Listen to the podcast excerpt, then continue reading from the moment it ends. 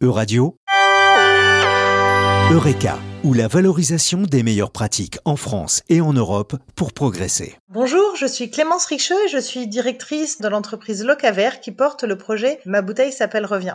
Ma bouteille s'appelle Revient pour objectif de relancer une filière de réemploi des contenants en verre, donc de consignes, à l'échelle de Dromardèche et aujourd'hui avec une volonté de s'étendre sur toute la région Auvergne-Rhône-Alpes pour cela, nous nous sommes associés au projet lyonnais qui s'appelle Rebouteille et au projet Renault-Blois qui s'appelle Alpes Consigne pour développer un nouvel outil de lavage performant qui est basé à Chabeuil, à côté de Valence, dans la Drôme. L'idée de l'entreprise, elle est née en 2017, quand des producteurs de bière se sont posé la question de créer une filière de réemploi des contenants. Alors eux, ils avaient la problématique de produire localement, mais leurs contenants venaient souvent d'un petit peu loin.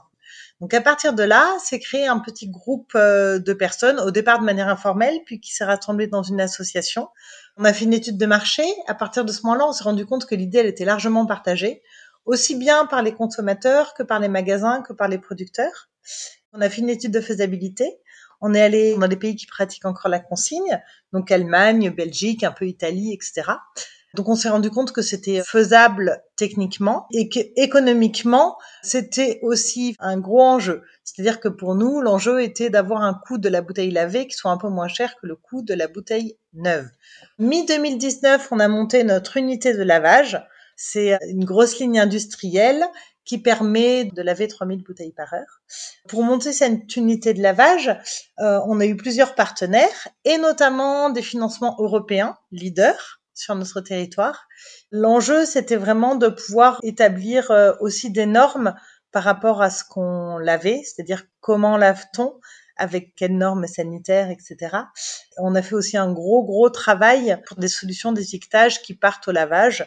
L'enjeu de la consigne, et il est assez clair, c'est que aller collecter les bouteilles euh, sales ne doit pas se faire dans un rayon supérieur à 200 km environ.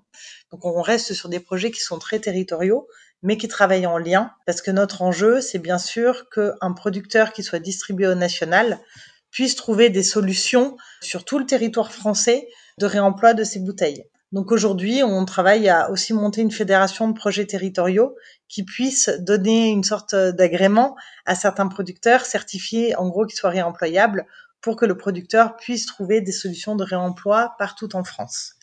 On est plutôt dans une phase euh, très croissante du projet, tout simplement parce que la loi va imposer prochainement aux producteurs d'avoir un certain pourcentage de sa production qui va être réemployable.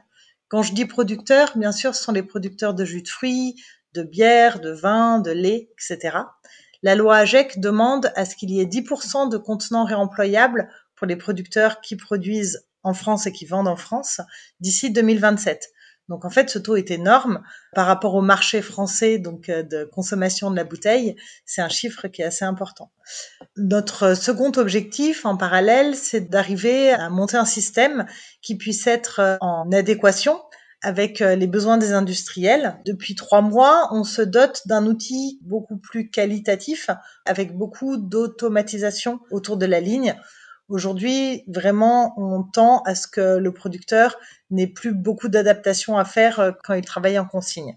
Un autre aspect fort de notre projet, c'est qu'on est une entreprise d'insertion. L'objectif, c'est vraiment de travailler à l'insertion des personnes qui font des formations pour pouvoir euh, trouver un emploi euh, stable et pérenne derrière. C'est-à-dire beaucoup vont intégrer des ateliers de production de nos clients.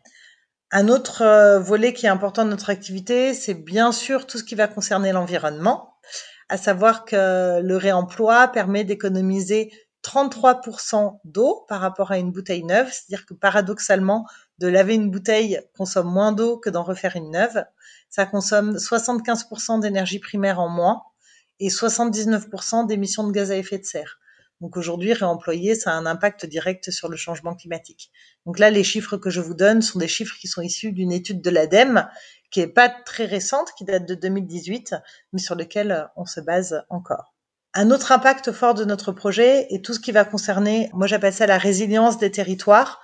Aujourd'hui, de laver des bouteilles et de créer des circuits de réemploi locaux permet bien sûr d'avoir une résilience au niveau du territoire et de se doter euh, soi-même finalement euh, des contenants sur place, euh, c'est-à-dire notamment de travailler à tout ce qui va être sobriété, mais à la fois indépendance au niveau des territoires, ce qui est un volet qui est assez important. Aujourd'hui, c'est un projet qui fonctionne.